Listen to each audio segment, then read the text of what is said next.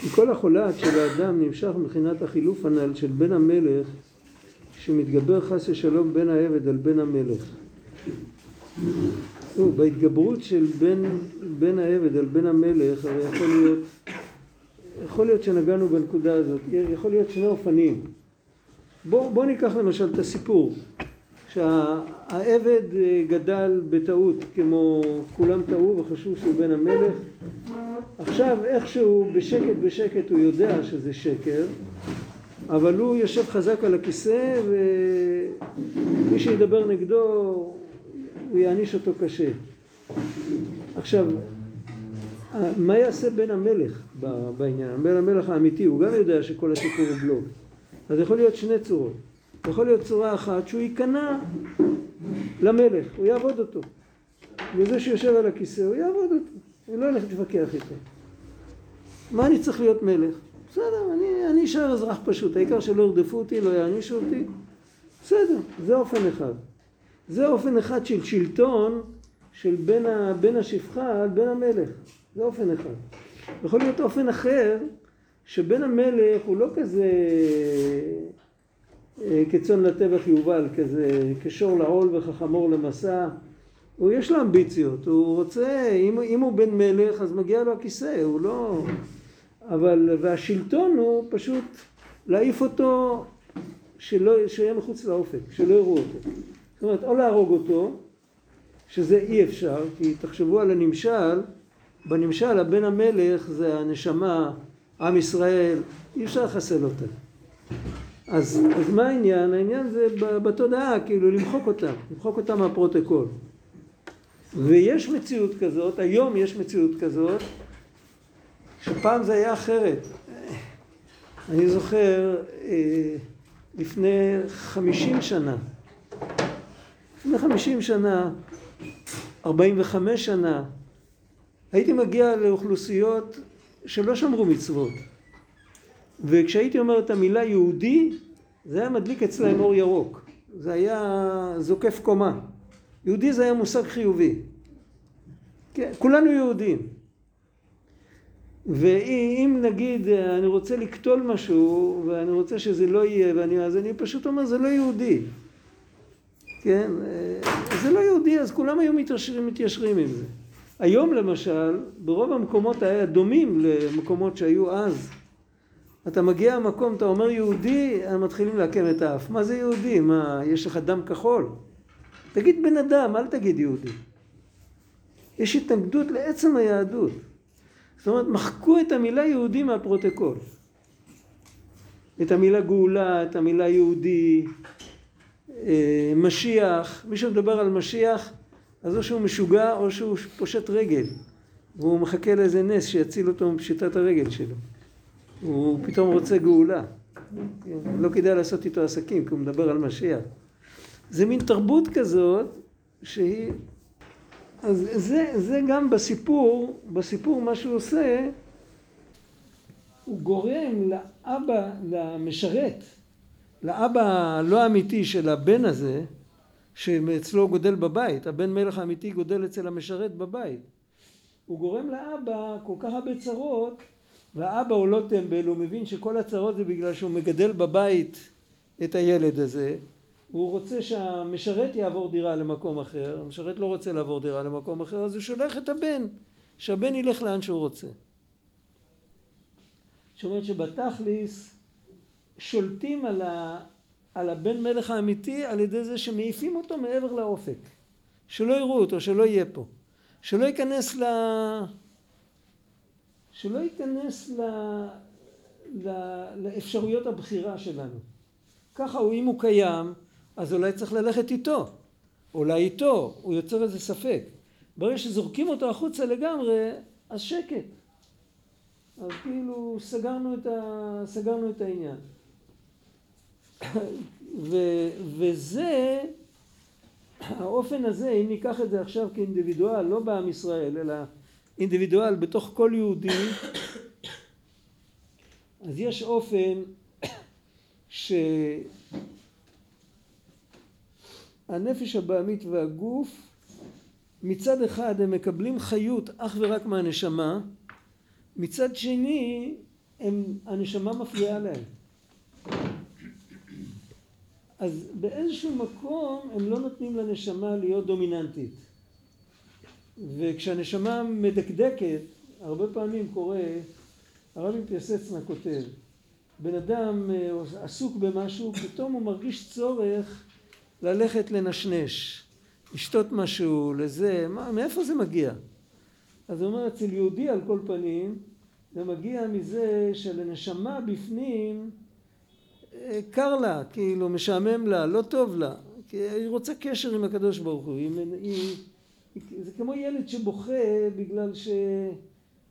כאילו זרקו אותו הצידה כאילו. הוא לא, הוא לא מרגיש, הוא לא מרגיש את האטמוספירה הנוחה. אז הנשמה מתחילה לנדנד לו אבל התודעה של הנפש הבעמית מתרגמת את זה לכוס תה, לכוסית אה, אלכוהול, לסיגריה, לכל מיני דברים, הוא חסר לו משהו, הוא לא יודע מה, אז הוא מנסה, אולי זה, אולי זה, אולי זה, כאילו זה לא, אבל זה לא אמיתי. וזה קורה באמצע לימוד? זה יכול להיות באמצע הלימוד גם, גם באמצע הלימוד, אם הוא לא, אם הוא לא זוכר מספיק את השם, אם הוא זוכר מספיק את השם באמצע הלימוד, אז הלימוד כל כך ממלא אותו, שהוא שוכח את כל הדברים האחרים. או שזה בא לניסיון, זה גם יכול להיות, אבל על כל פנים, זה, יש אפשרות כזאת שזה יגיע בגלל שהנשמה רוצה לעורר את הלימוד הזה עצמו, שהוא יהיה עם יותר חיות, ואתה, אה, כמו שאומרים, הילד רוצה לנהוג, ואתה נותן לו מוצץ. זה בדיוק, זה, זה אותה תרבות. מי שהמציא את המוצצים, זה היה, זה אותו רעיון. ולפעמים זה מתבטא, ההדחקה הזאת של הנשמה מתבטא בזה שבגלל שבכל אופן הוא מדחיק את הנשמה ורק מהנשמה יש לו את החיות, גם את החיות כפשוטו, את האנרגיה לעבוד, לזוז, ללכת. אז אה, לפעמים מה שקורה בסוף זה שהוא מתחיל להיות חלש יותר. הוא מתחיל, הוא כל כך, הוא כל כך מדחיק את הנשמה, כל כך לא נותן לנשמה להתבטא, שהוא פתאום נחלש, הוא נהיה, עד שהוא מרגיש שהנשמה כמעט עוזבת אותו. זה התחלה, זה התחלת המוות, זה סוג של מוות, לא מוות כעובדה, אלא כמוות כתהליך. זה בעצם מוות רוחני, אבל זה גם יכול להתבטא בתהליך פיזי שמלווה אותו. שלבן אדם כל כך רע, שאין לו כבר סיבה לחיות, הוא, הוא לא רוצה לחיות.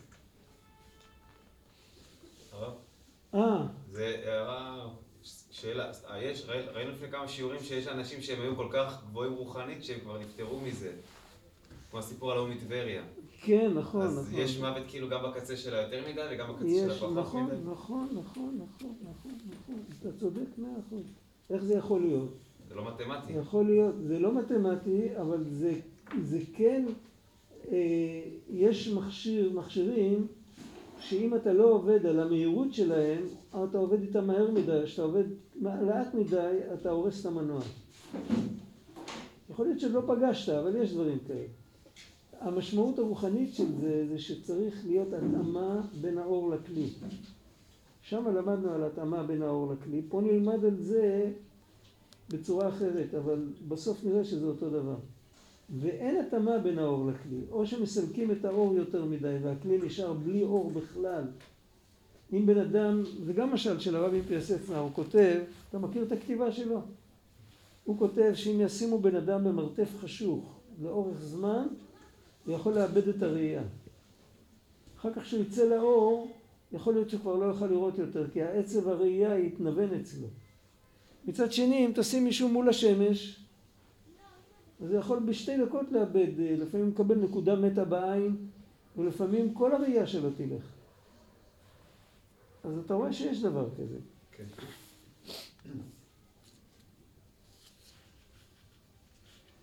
כי כל החולת הם בחינת מיתה של הסתלקות הכוחות והחיות, בעצם מחלה, מה זה מחלה? מחלה זה שאין, דיברנו על זה באריכות, שלגוף יש מערכת שהיא, אפשר גם לראות את זה במבחנה, אפשר לעשות איזה ניסיון במבחנה, שלוקחים רקמה מגוף חי של פרה, של בן אדם, לא משנה, כל זמן ש... ומזינים אותה, מזינים אותה והיא פולטת החוצה פסולת. כל זמן שיש מספיק מקום במבחנה לקלוט את הפסולת, אז הרקמה ממשיכה להתקיים. ברגע שאין מספיק מקום, הרקמה מפסיקה לפלוט החוצה פסולת, אז uh, מה שקורה זה שהרקמה מתחילה לרכב. זאת אומרת שהיא מתה. היא מתה מבחינה גשמית לגמרי, זאת אומרת, היא מתה. עכשיו בגוף החי, אז כל זמן שהגוף זורק החוצה את הפסולת בצורה נורמלית, אז הוא נשאר בחיים. וברגע שכל הפסולת היא כל כך רבה שאין לו כוח, או ברגע שהוא נחלש, נגיד בן אדם לא יישן, הוא לא יישן, הוא לא רוצה לישון. הוא לא יישן אז הבקרה שלו הולכת, הבקרה נמצאת במוח. כשלא ישנים מה נפגע? המוח. הבקרה שלו לא מצווה על הגוף לזרוק החוצה את הפסולת ואז הגוף מתמלא פסולת ואז הגוף מתחיל לזרוק פסולת דרך כל מיני מקומות לא הגיוניים. היות שאנחנו כולנו לא ישנים מספיק וכולנו יש לנו יותר מדי פסולת כי כל האוויר מלא פסולת וכל ה... הצלחת מלאה פסולת אז אנחנו סובלים אה, מאקזמה עד אולקוס ספקטרום שלם של כל מיני מקומות לא הגיוניים שהגוף זורק החוצה את הפסולת שם וכל זה למה? כי הוא לא מתפקד כמו יצור חי אלא כמו יצור שאין לו כוח לחיות יותר שאין לו כוח לחיות יותר לא, זה כמו בן אדם בדיכאון תחשבו על זה בן אדם שהוא בשמחה הבית שלו נקי המגירה שלו מסודרת נכון? איך אמרו ראשי הישיבות? הם באים לבקר את הילד שלהם בישיבה הם הולכים לפתוח את המגירה. אם המגירה מסודרת סימן שהילד יושב ולומד. אם המגירה מבולגנת אז הוא הולך לדבר עם המשגיח מה קרה לילד? זה נכון הדבר, אמר את זה אחד מראשי תנועת המוסר אמר את זה. בן אדם שמח אז נקי, וכשבן אדם בדיכאון אז הכל הפוך, הכל מבולגן. בגוף זה בדיוק אותו דבר, אם יש חיות, חיות ושמחה בעניין הזה זה אותו דבר. אם אין חיות אז הכל נסתם, הבן אדם כל פעם זה מעגל קסמים שלילי כזה. הוא כל פעם מרגיש יותר חלש ואז הוא נהיה עוד יותר עצוב, ואז יש לו פחות חיות. זה מתואר בתורה נ"ו, קרוב לסוף התורה, מתואר מין, בקצה מחכה מוות. וכל זה מתחיל מזה שהבן השפחה יושב על הכיסא. זאת אומרת, אין את הקשר האמיתי, אין את השמחה האמיתית. השמחה האמיתית של הנשמה זה כשהיא קשורה באלוקים חיים. סוב השמחות את פניך, ואם אין פניך הולכים איתנו, אז אין סוף השמחות. אז כל השמחות האחרות זה תחליף. זה כמו המוצץ. זה, זה תחליף. ואז כל החולת הם מבחינת מיתה, שהוא הסתלקות הכוחות והחיות. ועיקר המיתה נמשכת מבחינת זוהמת הנחש, שהוא מבחינת זוהמת העבד שמתגבר על, על בן המלך על ידי חטא הדם הראשון. הנקודה של זוהמת הנחש זה שהוא לא מכיר במעלה של האדם לגבי בעלי חיים ולהבדיל גם בסוד לגבי מלאכים. מה המעלה של האדם שיש לו בחירה? אז יש לו עוד סקאלה נוספת של טוב ורע, דיברנו על זה פעם, זוכרים? אצל הנחש אין שני טוב ורע, יש טוב ורע אחד. מה שלא טוב לו, מה שלא טעים לו, מה שלא נעים לו, זה יהרוג אותו. תיקחו כבשה שימו אותה ליד צמחים של חוביזה, מכירים העלים הירוקים הגדולים האלה שגודלים בחורף? הכבשה לא נוגעת בזה. ואם תשאירו אותה רעבה ולא יהיה, לא יהיה לה משהו אחר, היא תאכל את זה והיא תמות. למה היא לא נוגעת בזה? הטעם של זה הוא לא שונה בהרבה מהטעם, אבל יש לה אינסטינקט ששומר עליה. מה שהיא לא אוהבת, זה לא טוב בשבילה. הנחש אמר לחווה, זה יפה, זה נחמד, זה מריח טוב, אלוקים לא משקר. מה הייתה צריכה להגיד לו? אבל יש, אתה צודק, זה טוב, זה טוב למי שחסר בחירה. מי שבעל בחירה יש לו עוד סקאלה של טוב. והוא צריך לבחור בטוב, טוב זה מה שהשם אמר. ואם השם אמר בזה אל תיגע, בסוף התברר שהשם אמר להם לא לנגוע בזה עד היום בערב. אבל הם לא ידעו, זה היה הניסיון שלהם. אם אמר השם, השם אמר לא לנגוע, אז בשבילנו זה רע. ואת זה היא לא אמרה, וזה הם נפלו. זאת אומרת, מה עיקר זוהמת הנחש? עיקר זוהמת הנחש זה מותר האדם מן הבהמה אין. אנחנו אומרים מותר האדם מן הבהמה אין, אנחנו אומרים אבל אנחנו עמך ישראל בני בריתך. ואהבה לנשמה הטהורה, אבל הנחש אמר מותר האדם מן הבהמה אין, האדם הוא יצור ביולוגי, הוא כמו כל, החי, כל החיים על פני כדור הארץ, אם, אם זה טעים לך זה, זה בשבילך, אז לך תעשה את זה. זה ניסיון גדול לעמוד בזה. זה עיקר זוהם, וזה בדיוק זוהמת העבד. זה זוהמת העבד, הוא כופר במעלה של בן המלך. הבן המלך זה הבעל הבחירה, הוא בן המלך. למה יש לנו בחירה? כי לאלוקים יש בחירה. את זה הוא נתן, את הבחירה שלו הוא נתן במתנה לבני אדם. איך אמר הקוצקר, השמיים שמיים להשם, והארץ הוא נתן לבני אדם שהם יעשו ממנה שמיים. את השמיים הוא עשה לבד, ואת הארץ הוא נתן לנו שאנחנו נעשה מזה שמיים. הנחש לא, לא היה מסכים עם דיבור כזה, איך אפשר לעשות מהארץ שמיים? הארץ זה הארץ. אז זה, זה, זה בדיוק התפיסה של בן העבד.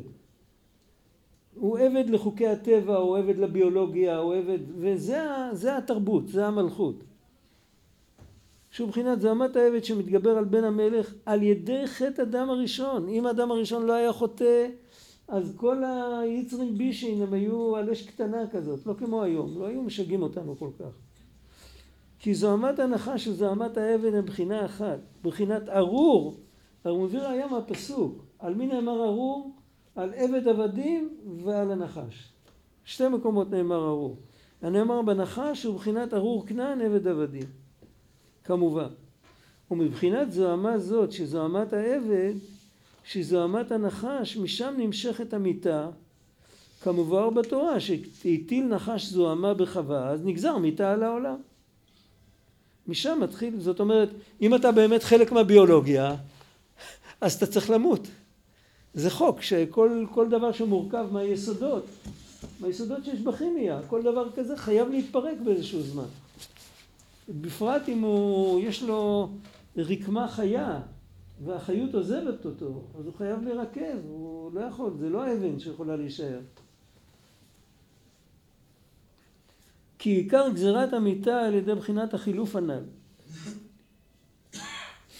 על ידי שרוצה להתגבר בחינת בן העבד על בחינת בן המלך. רק שנייה, שנייה, אתה יכול לזכור עוד רגע מה רצית כן. לומר? עכשיו, למה לא כתוב שהעבד מתגבר על המלך? למה כתוב שהבן עבד מתגבר על בן המלך? מה? למה? קודם כל יותר קל לספר סיפור כזה. זה פשוט, אבל, אבל בכל אופן זה לא רק זה. הנקודה היא שאם אם הבן, הבן הוא הרי נפרד מהאבא. הבן הוא כבר ישות בפני עצמו.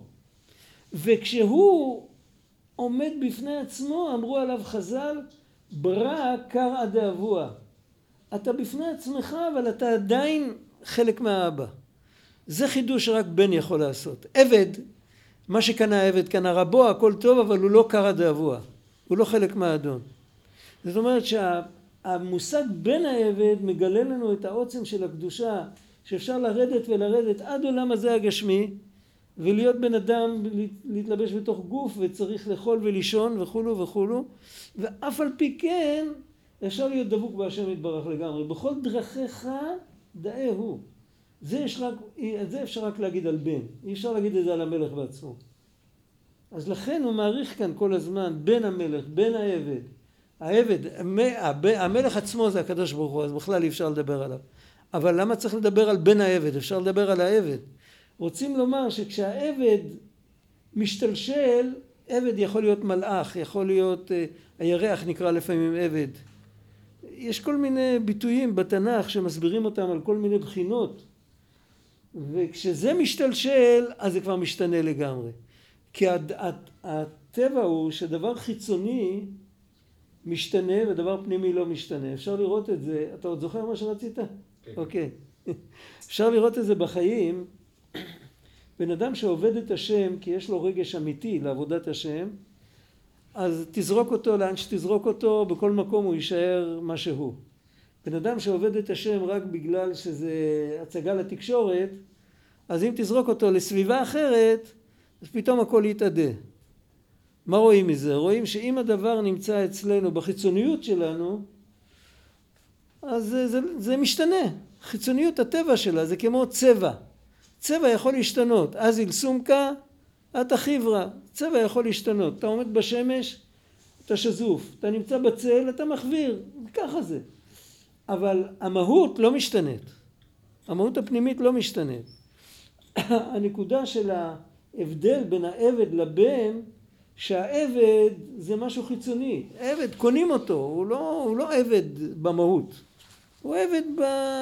אפשר לשחרר אותו. ו, וממילא, אז כל זמן שהוא ככה, הוא יכול להיות עכשיו העבד של אה, עבדו של, אה, לא יודע, רבן הפלוני, ואחר כך הוא ימכור אותו למישהו אחר, הוא יכול להיות עבד של המן בן עמדתה. הוא יכול להשתנות, כי כל, ה, כל הסיפור של העבדות הוא אקט חיצוני. הבן תמיד נשאר בן. בן אתה לא יכול לשנות אותו, אתה לא יכול לגרש אותו. שום דבר, בן תמיד נשאר בן. זה הוויכוח בין, בין העבד לבין בין המלך זה את מה להגביר, אם את האמת, את המהות הפנימית או את הסיפור החיצוני.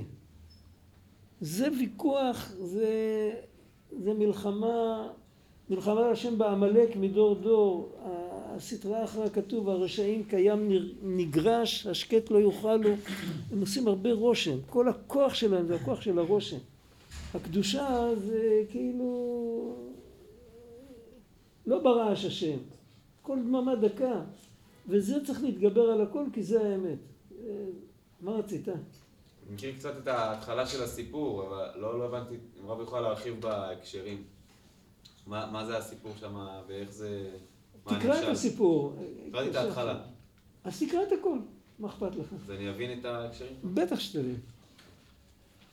זה סיפור קל, זה לא סיפור מסובך כזה, זה לא...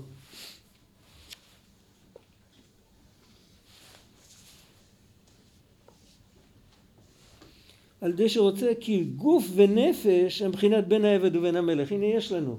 הגוף זה החיצוניות, הנפש זה הפנימיות, כי הנשמה היא חלק אלוקא ממעל, בחינת בן המלך, בחינת בני בכורי ישראל, בחינת כל ישראל בני מלכים הם.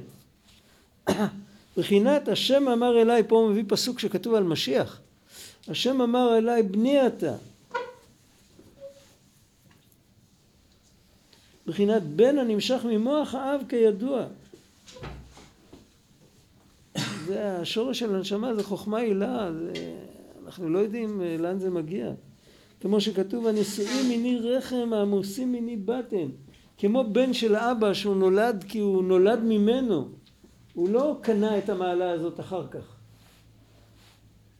כמו שכתוב ויפח באפיו נשמת חיים והיית בזוהר הקדוש מאן דנפח מתוכו נפח.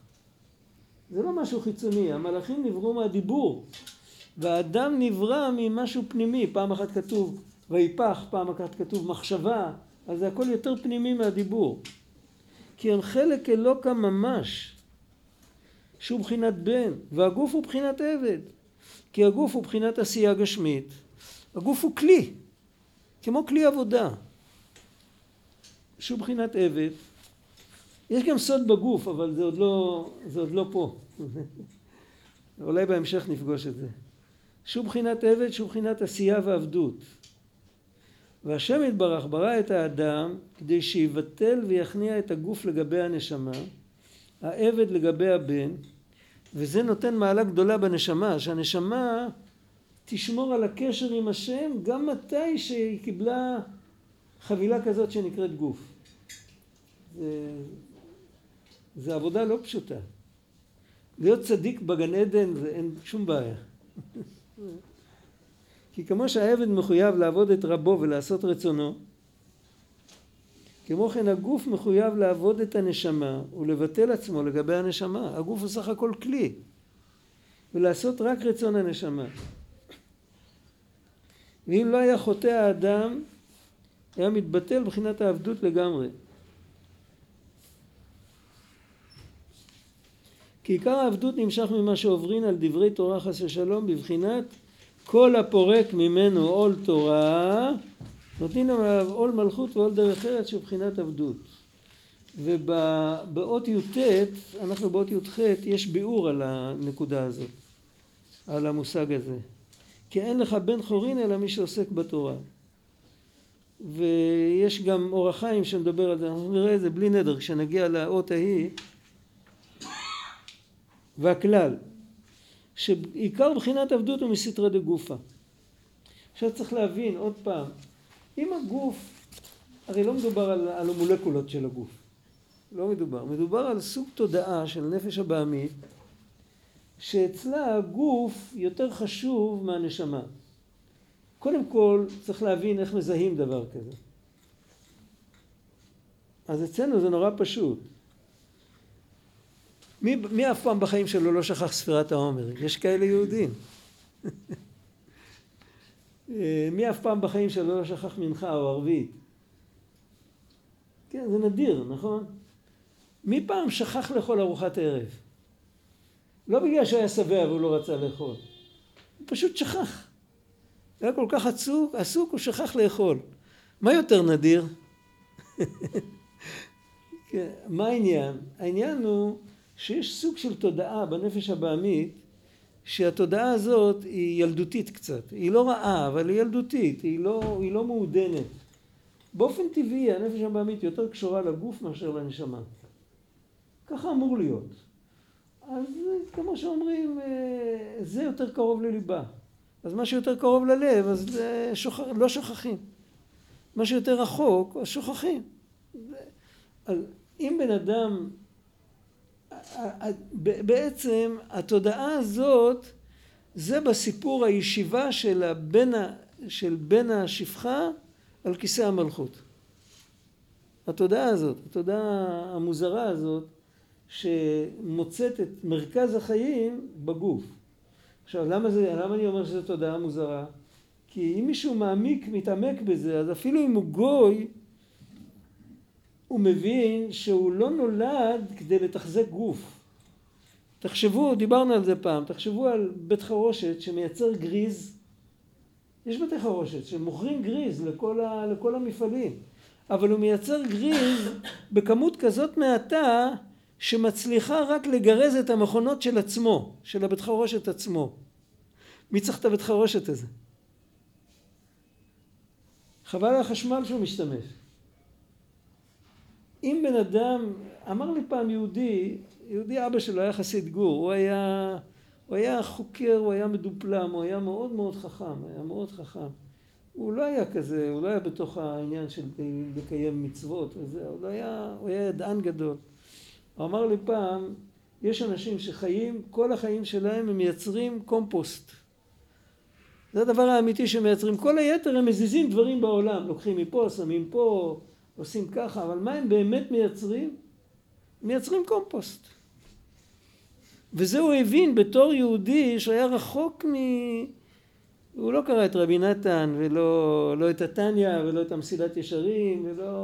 הוא היה רחוק מזה. אבל עם קצת, הוא היה בן אדם שאהב לחשוב. אז עם קצת מחשבה הוא מיד קלט שיש כאן איזה טעות. אז יכול להיות בן אדם לא בדיוק בקטע של ללמוד תורה ולקיים מצוות, אז הוא בקטע של תיקון העולם, או בקטע של איזו שיטה עמוקה, או משהו. אז איכשהו, זה עוד נראה, הטעות שלו עוד הגיונית, כן? הוא, הוא מחליף משהו במשהו שנראה דומה. אבל אם בן אדם כמו הבן אדם הממוצע בימינו, שכל העניין שלו זה רק ההישרדות, אז הוא שורד כדי לשרוד, כאילו. זה כאילו, זה בזבוז. מה עם ההנאות שיש לו? אה? ההנאות שיש לו. בסדר, אז ההנאות אפשר לקבל מכל מיני דברים. אבל הוא חי מההנאות והוא גם סובל מההנאות. אם בן אדם חי בשביל הנאות אז החשבון מתקתק בסוף. אחרי גיל 40 הוא מתחיל לסבול מכל ההנאות שהיה לו. זה מציאות. עד 40 מחלה מהעלייה. הגמרא אומרת. בסדר, זו שאלה טובה. וזה באמת, בגלל זה, זה השוחד. ההנאות זה השוחד. זה מטה את המשפט לטובת, ה... לטובת ה... בן העבד, כאילו. גם לבן העבד היה הרבה הנאה מזה שהוא זרק את בן המלך, שלא יאיים עליו. ויש עוד, יש... תחשבו גם על מידת הקנאה. הילד הכי טוב בכיתה. פתאום הגיע איזה עולה חדש, והוא מכפיל אותו פי עשר. מה מתפתח אצלו? שיחזור לאמריקה. מי צריך אותו פה? ספונטנית.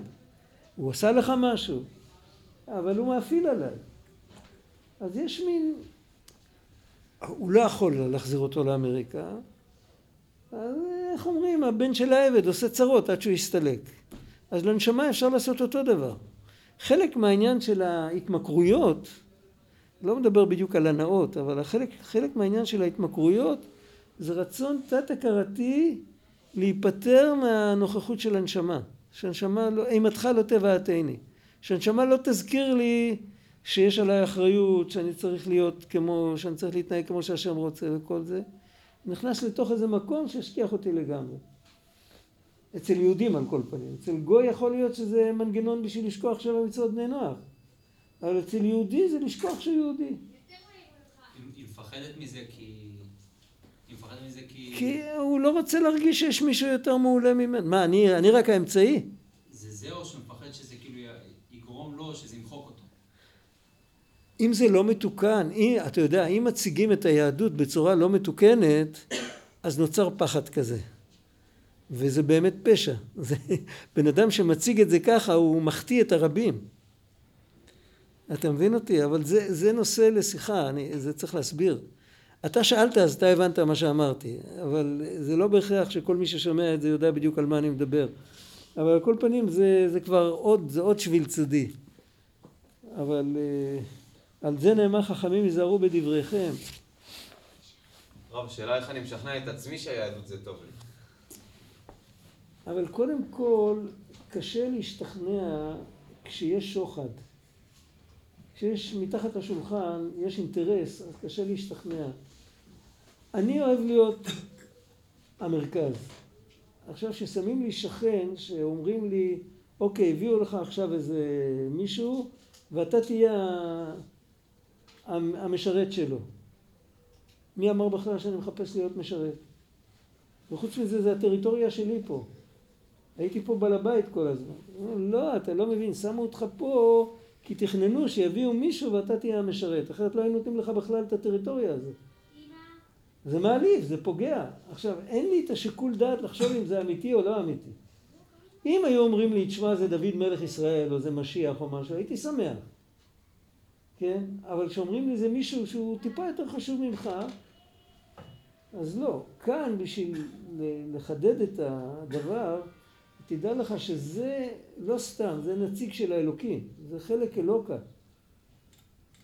זה כאילו, זה, הוא, לא, הוא לא דבר שיציק לך, להפך, אתה תוכל להתחיות ממנו. לא, הוא ייתן לך לחיצת יד, אתה תרגיש ש, שכל העולם שלך. רק אתה צריך למלות את רצונו כדי להתחבר אליו, אבל אתה רק מרוויח. אם הציגו לו את זה ככה, זה בעצם הפסוקים לאהבה את השם אלוקיך כי הוא חייך. אם יציגו לו את זה ככה, אז, אז הוא כן יסכים. תלוי איך בן אדם מסתכל. זה בעצם המשך למה שאמרתי לו.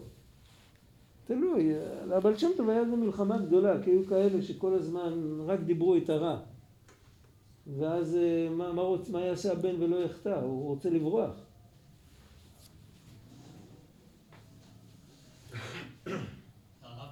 אה.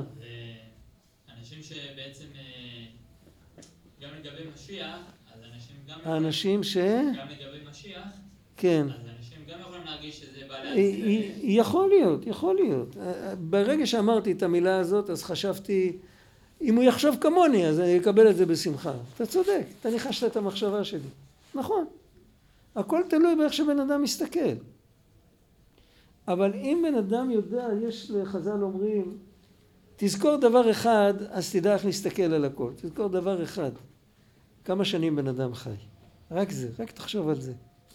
וכשחושבים על זה, מסתכלים מהצד עם פרספקטיבה. אתה רואה דור הולך ודור בא, אתה רואה כל הזמן מתחלפים. הקדנציה נגמרת, בא מישהו אחר. זה לא, לא לנצח. אז אתה רואה, אם אתה מתבונן בזה, אתה מקבל בנפש רושם שכל, הכל זה כמו גלים בים. כמה אורך חיים של גל? בים. אתה עומד על החוף, אתה רואה גל מתנפץ. איפה מתחיל הגל? חצי קילומטר קודם. רחוק אין גלים. כשיש גלים רחוק זו סכנה, אסור להיות שם. חצי קילומטר לפני המקום שאני עומד על החוף, מתחיל איזה, נהיה איזה קמט כזה, ואז מגיע פתאום גל גדול, ואז הוא חוזר אחורה, מגיע עוד גל. כמה הוא חי הגל הזה? דקה? שתיים? הים נשאר אותו ים. עכשיו אם הגל הזה חושב שהוא עיקר הים, אז יש לו בעיה. רק היות שהוא לא, הוא לא, לא חושב, הוא סתם מים, אז זה לא נורא. אבל אם בן אדם לא קולט שהוא סך הכל גל בתוך כל העסק, ושבעצם נקודת הכובד זה בים, והים זה האינסוף, מים שאין להם סוף, רק הוא מחשיב רק את הצורה החיצונית, אז הוא באמת לא יודע איך להסתכל. אז זה לא משנה, תקרא לזה משיח, תקרא לזה ים, תקרא לזה בכל מיני שמות, כל אחד צריך לתרגם לו את זה לשפה של התרבות שלו. אבל אחרי ככלות הכל, יש אפשרות להסתכל ככה, של להבין שאם אני אהיה העבד אז אני רק ארוויח. עדיף להיות עבד אמיתי מאשר מלך מזויף. ואדרבה, עוד יותר, אם אני אסכים להיות העבד, בסוף אני אהפוך להיות המלך. כי סך הכל זה אותה סקאלה, זה, זה, סקאלה, זה סקאלה אחת. הנפש האלוקית, הנפש הבעמית, זה לא סכיזופרניה, זה לא שני אנשים. זה מהות אחת שיש לה חלק אלוקי וחלק בעמי. ואם החלק הבעמי יסכים לשרת את החלק האלוקי, אז, אז בסוף האישיות, נקודת האישיות תנדוד מהצד הנמוך לצד הגבוה, ושם האני שלי יהיה שם, בגבוה. זה כמו להיכנס יותר פנימה, למקום יותר, יותר עמוק. ואז בכלל זה יהיה, זה התענוג הכי גדול שיכול להיות. רק לעצם העובדה שהבן אדם אומר, אומרים לו, אתה צריך לעשות כך וכך, זה מיד מקומם אותו. אפילו לא חושב מה יצא מזה. אין לו סבלנות.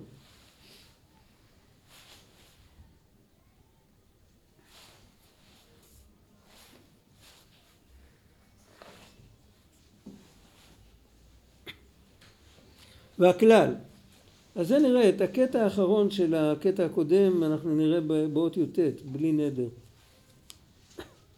הכלל שעיקר בחינת עבדות ומסיתרא דגופה, ועיקר בחינת חירות ומלכות ומסיתרא דנשמה. והאדם נברא כדי שיבטל הגוף לגבי הנשמה, והעבד לגבי הבן. וצריך לבטל הגוף כל כך עד שיתהפך לטבע הנשמה ממש, זה בדיוק מה שאמרנו הרגע. שהוא כבר יתקלל בחלק הגבוה, לא שהוא לעולם ועד יעשה איתקפיה. אה, היו הרבה דוגמאות לדברים האלה, שבן אדם, יהודי אמיתי, קודם כל אה, כשהוא מברך על מזון אז הוא מרגיש תענוג מהברכה יותר מאשר מהאכילה. זה דבר אחד, זה מאוד נדיר הדבר הזה. אבל חוץ מזה הוא גם, הוא גם מתחיה מה... כמו שאומרים, מה... כשהוא, כשהוא מקבל מזון אז הוא, הוא מזון הוא לא משנה כל הנאה אחרת זה גם עונה לשאלה שלך. בדיוק אתה בורח. על ההנאות. אה, הכרתי יהודי תקשיב טוב, הכרתי יהודי שקיבל מצדיק, פנמלטן צ'ורטקבר, אתה צנדר, לך זה לא אומר כלום, לא משנה. הוא קיבל ממנו אגוז בהושענא רבה. היה טיש בהושענא רבה, והרבה הזקן מצ'ורטקוב נתן ליהודי הזה אגוז. היהודי הזה שמר על האגוז, והתגלגל איתו בכל אירופה, והצליח לעלות איתו לארץ. ושמר את האגוז, היה לו באיזה פינה בבית, היה לו את האגוז. אחרי שיהודי הזה נפטר, האגוז גם נעלם. סיפור, סיפור. עכשיו, מישהו אחר היה מקבל אגוז, אדם עם, עם, עם אה, כאילו ילד קטן, היה אגוז, היה שובר את האגוז ואוכל אותו. מה ההבדל? ההבדל הוא שהבן אדם הזה הבין את היוקר של הנותן, לא של המתנה. אלא של הנותן. אז אם הנותן הצדיק, כשהוא מקבל מזון, או כשהוא מקבל טמפרטורה נוחה, או שהוא נולד לו ילד, או שהוא מקבל בית, או לא משנה מה, מצליח לו משהו, אז הוא מייקר את המתנה בגלל הנותן. הוא מרגיש כאילו הקדוש ברוך הוא נתן לו טפיחה על השכם. זה, זה סיפור אחר, כן? זה נקרא שהכל הכל התקלל בקדושה. זה לא שהוא צריך להגיד לעצמו, אני לא נוגע בזה, זה, זה ההתחלה של העבודה, זה הסטארטר. אבל אחר כך הוא צריך לשמוח עם כל מה שנותנים לו. אבל איך זה ש... אה? איך זה שמגיעים לגדולת הבורא, איך זה שמגיעים לגדולת הבורא דווקא מהסתכלות על המתנות כביכול, על... על... ויכול להיות שאחרי שהוא יודע את גדולת הבורא, אז עכשיו הוא מסתכל על המתנות יותר טוב ממה שהוא הסתכל קודם. פה הוא בספירלה עולה. זה מעגל קסמים חיובי. ולפני זה יכול להיות שהוא היה במעגל קסמים שלילי. הוא כל פעם מסתכל רק על החסרונות, כל פעם כעס יותר, ואז הוא הרגיש את עצמו יותר מרכז העולם, ואז הוא עוד פעם כעס יותר, ועד שבסוף הוא מוצא את עצמו בתחתית. זה בחירה.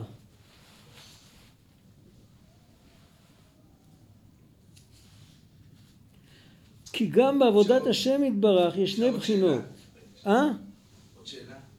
גם פה, גם פה וגם בתניא, תמיד ה- העבד, או הנפש הבהמית, היא כביכול זאת שצריכה... היא ה...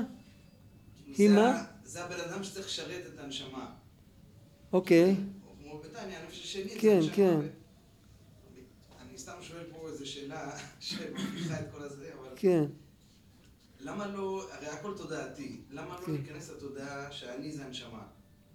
ואני מחפש מישהו שיעזור לי בזה, ואני, ואני, ואני אקח משרת, שקוראים לו עבד, אני אקח אתה משרת צודק, שקוראים לו אתה צודק, אתה צודק, אתה ואז נהיה צודק. פחות מתוסכלים שאנחנו שני, אתה צודק. אתה צודק. יש דרך עבודה כזאת, אבל זה קשור עם שאלות קודמות ששאלת, שאחרים שאלו. בגלל שכרגע אני לא מרגיש את זה, אז זה לא, זה לא במקום פנימי. הבנת אותי? זה מקיף. בכל מקום זה תרגול. גם לא. לא, לא, לא. אז תוציא את לא. האנרגיות אחרת, לתרגול לא נכון. כל... האמת היא ככה, מה שאתה אומר זה הרי האמת. מי זה אני? כשבן אדם אומר אני, מצד האמת זה הנשמה. מצד התודעה שלי כשאני אומר אני, זה הנפש הבעמית. זה לא, כתוב לפעמים ככה, לפעמים ככה, זה לא סתירה. זה תלוי מצד מה אתה מסתכל. עכשיו, אם אני רוצה להתחיל לתקן משהו באיזה מקום, אני צריך קודם כל ככם על זרועותיי. בשביל להרים משהו אני צריך להתכופף ולשים את הידיים מתחת לדבר שאני מרים. אני לא יכול להרים משהו כשאני שם מעל. וכשרוצים להרים קרשים ששקעו, איך כתוב בתורה אור? אתה זוכר? צריף שבנוי מקרשים שוכבים. והקרשים שקעו בבוץ. אז היה להם ג'ק לפני 250 שנה. קראו לזה ליבר. זה לא היה ג'ק על, על הידרולי, זה היה ג'ק פשוט כזה עם גלגלים, עם גלגלי שיניים, עם רצועות. אז היו, והיה אפשר עם הכוח הזה, היה אפשר ללחוץ כמו שמרימים אוטו עם ג'ק. אז הוא כותב שם, צריך להכניס את זה מתחת לקרש הכי נמוך. כי אם אתה מכניס את זה מתחת לקרש שאתה רואה ואתה לא נכנס יותר עמוק, אז מה פעלת? הזזת את החור ממקום הזה למקום אחר, אבל החור נשאר. אם אתה נכנס הכי למטה, אז הוא בעצם מתרץ את השאלה שלך. להיכנס למקום זה לדעת שזה אני, ואני נבראתי לשמש את קוני באיזה אופן, כרגע זה המדרגה שלי. רק אני צריך לדעת שזה לא המקום הקבוע שלי, זה לא המהות שלי, המהות שלי זה כולו קודש, אבל המצב שלי הוא כזה, במצב שלי אני מזדהה עם הנפש הבעמית. ואין ברירה אחרת. אם מתחילים, אם אי אפשר לקפוץ, אי אפשר להתחיל לטפס על סולמי באמצע. אם רוצים שזה יהיה אמיתי. רק סתם בשביל, בשביל להתעורר לתפילה אחת, אפשר ללכת בדרך שלך. אבל בשביל לתקן את המידות ולהפוך להיות בן אדם אחר, אז חייבים ללכת עם מה שיש. עם... אין לה הבחינה הזאת ש... מה? יש בחינה כזאת שרואים, שרואים גם בספרים, שכולם בחוכמה יתבררו. כשיש לך את הנקודה, אז זה זה מברר. זה המקיף שעוזר, התחלת הפנימיות היא מהבינה.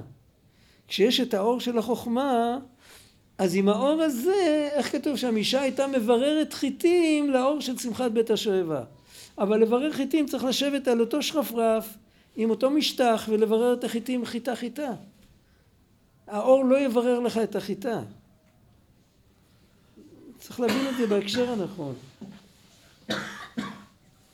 דווקא פה זה קושייה יותר גדולה. בתניא זה לא כל כך קושייה גדולה. פה זה יותר מתאים הדרך שאתה אומר, בליקוטי ההלכות. אף על פי כן הוא לא הולך עם זה. זה כאילו...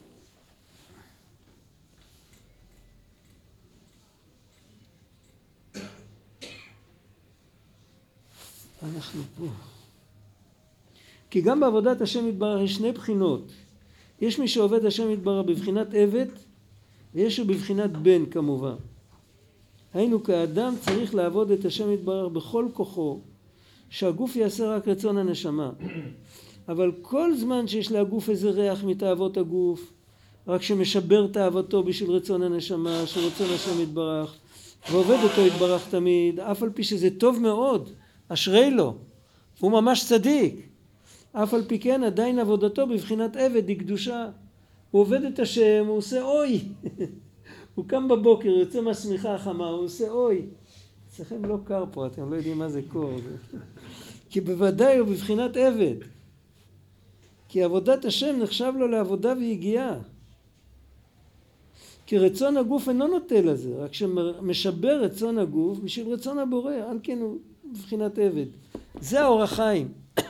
האור החיים אומר את זה, הלא הביט אבן ביעקב ולא ראה עמל בישראל. האור החיים אומר שמי שכבר בבחינת צדיק, עבודת השם אצלו זה תענוג תמידי, הוא לא, לא קשה לו והוא לא... זה לא עמל בשבילו, להפך, אם מנתקים אותו מזה קשה לו. לא, אולי זה מה שהרב יובל שאל, לא ככה הבנתי את השאלה. מה, מה, מה? אומר, אני רוצה לשאול שאלה, אולי הרב יובל שאל את זה כבר עכשיו, כי לא ככה הבנתי את השאלה שלו. אבל מה שהתניא כותב, שרוב הדעלמא הם בנוינים שהם עושים את כאפיה, וכל הם יעשו את כאפיה, אז לכאורה זה לא שייך, כאילו, מה שכותב בתורה שכותב. הוא לא אומר שזה רוב העולם, הוא אומר שיכול להיות מציאות כזאת. הוא אפילו לא אומר שיש אחד כזה, הוא רק אומר שזה ייתכן. הוא אומר שזה ייתכן.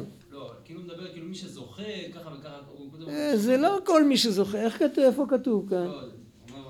לא, מי שכן זוכה לשבר הגוף לגמרי בתכלית הביטול, מי, מי זה זוכה? אנחנו לא... אנחנו הוא, עדיין לא קראנו את זה קודם כל, מה כתוב כאן? מי שזוכה לשבר הגוף לגמרי בתכלית הביטול, הוא מקיים ואהבת את השם ולוקח בכל לבבך בשני יצריך, נו מה אתה רוצה? איפה כתוב? כתוב כאן, כתוב כאן שיש כאלה הרבה. לא, לא. אם שניים מהם, אני ובני הם, איך כתוב שם? אה, בני עלייה, מי, מי מגיע למדרגה הזאת? אבל ממש מאמין שיש פה איזה דרך של עבודת השם בשביל מי שקורא פה את הספר. זה לא נכון מה שאתה אומר. הוא אומר שבקצה מחכה דבר כזה, כל אחד כמה שהוא זוכה. לזכות בדבר כזה זה לא תלוי באדם. זה עבודת מתנה יתן את כהונתכם. בן אדם מותר לו להתפלל, מותר לו.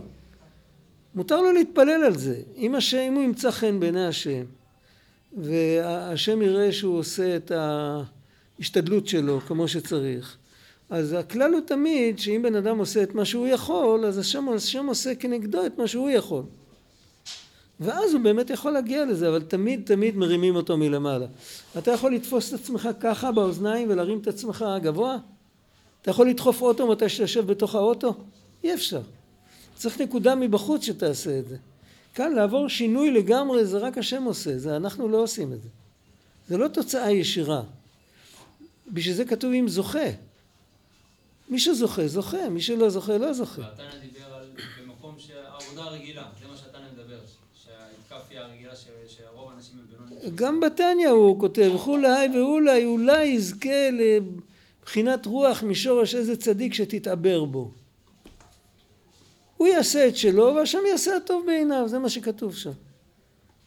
זה, ויכול להיות, איך כתוב בעת ההיא אשפוך את רוחי על בניכם ועל בנותיכם איך כתוב? בחוריכם חלומות, חזיונות יראו, איך כתוב? לא זוכר את הפסוק. יכול להיות שמחר בבוקר פתאום יהיו פתאום אה, אה, 200 צדיקים בעם ישראל, כולם מדרגה כזאת, או 2,000 או 20 אלף, אני לא יודע. הלוואי שיהיה. זה לא תלוי בנו בכלל. זה תלוי בנו רק מבחינת ההכנה. אתה בא עם אסטינג, אתה בא עם כלי.